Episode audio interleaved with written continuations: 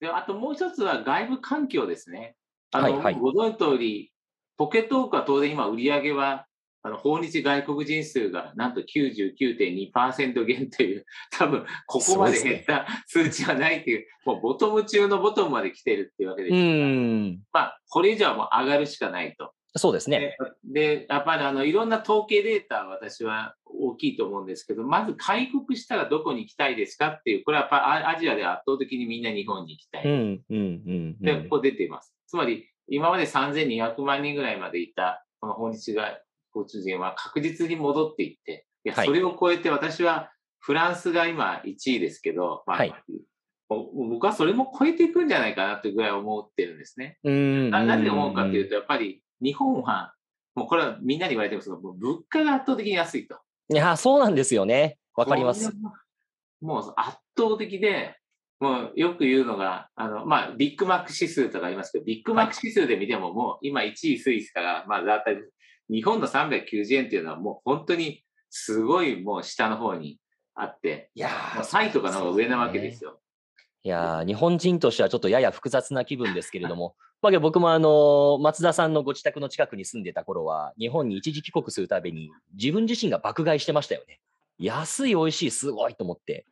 そうなんですよ。うん。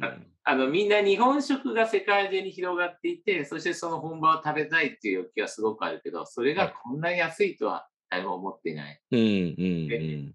典型的なさっきのビッグマックだけじゃなくて、はい例えばあーディズニーランドはい。ディズニーランドもアメリカへ行くと今1万8000いくらなんですよね。そうですね、入場料が。うんで入場、日本は8200円。はい半額。はいで決定的なのはあのアマゾンプライム。は日い。本はあのちょっとこの間値上げして3900円を4900円にした。はいアメリカは今139ドル99ってことで。1万8、えーえー8000円はいこれ。僕まとめてるんですけど、これビあッグ本当マッだク、ディズニーランド、アマゾンプライム、もうこんだけ違うんですよね。ああ、すごい差ありますね、まあ大2倍体。ぐらい違うと。うん、うん、うん。これあの水が高いとこから低いところに流れるように、確実にもう日本にいっぱい人がなだれ込んでくるんだろうなと。はい。で、その時に、日本ほど英語通じない国はないって毎回言われていて、そうですね。うん。だからもう絶対に翻訳機っているんですよね。うん、うん。翻訳のアプリ。もう何でもいいから、翻訳ができないと商売にならないはい。のは確実なんです。だからもう需ん要はもう、もう圧倒的にあって。うんうんだからここで私はやっぱり勝負を、もう来ることは分かってますから、これもはいういつ来るんだっていう、もう今隔離もアメリカからだったらブースター接種してたらなくなりましたけど、もう絶対来る。もう確実に来る未来、開国して、そして日本にたくさん人が来る。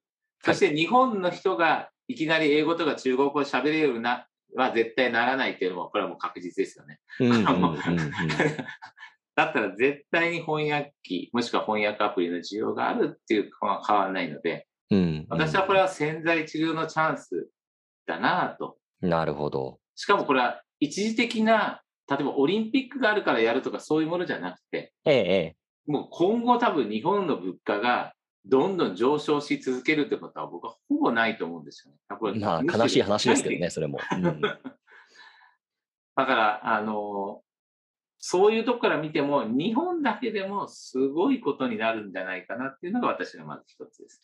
なるほど、なるほど。あと、ただ、アメリカでもすごく売れていて、これは売り上げが4、5倍になってるんですけど、あこれはアメリカももちろなるん、ほど。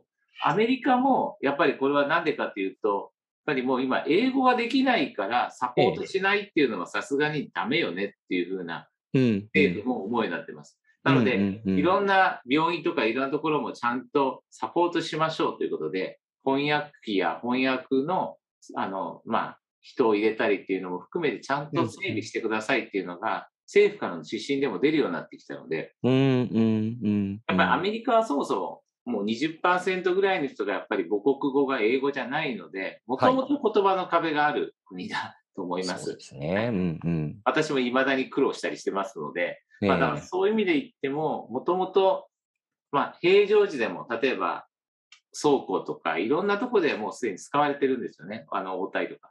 はい。あこうやって見ると、ヨーロッパもある。ちょっとやっぱりこれはグローバルに通用する。そして、あの、なんといっても言葉の壁をなくすっていうミッションは、世界中共通だし、うんそれうはん私はすごくやりがいのあるミッションだと思っていて、うんうんうんだからもう私はライフワークにしようと20年前に決めてたんですけど、うん。なるほど。あの、ようやく本当にこれはもう本気でライフワークに何十年かけてもやっていきたいなと思える、まあ事業だなと思ってます。なるほど、なるほど。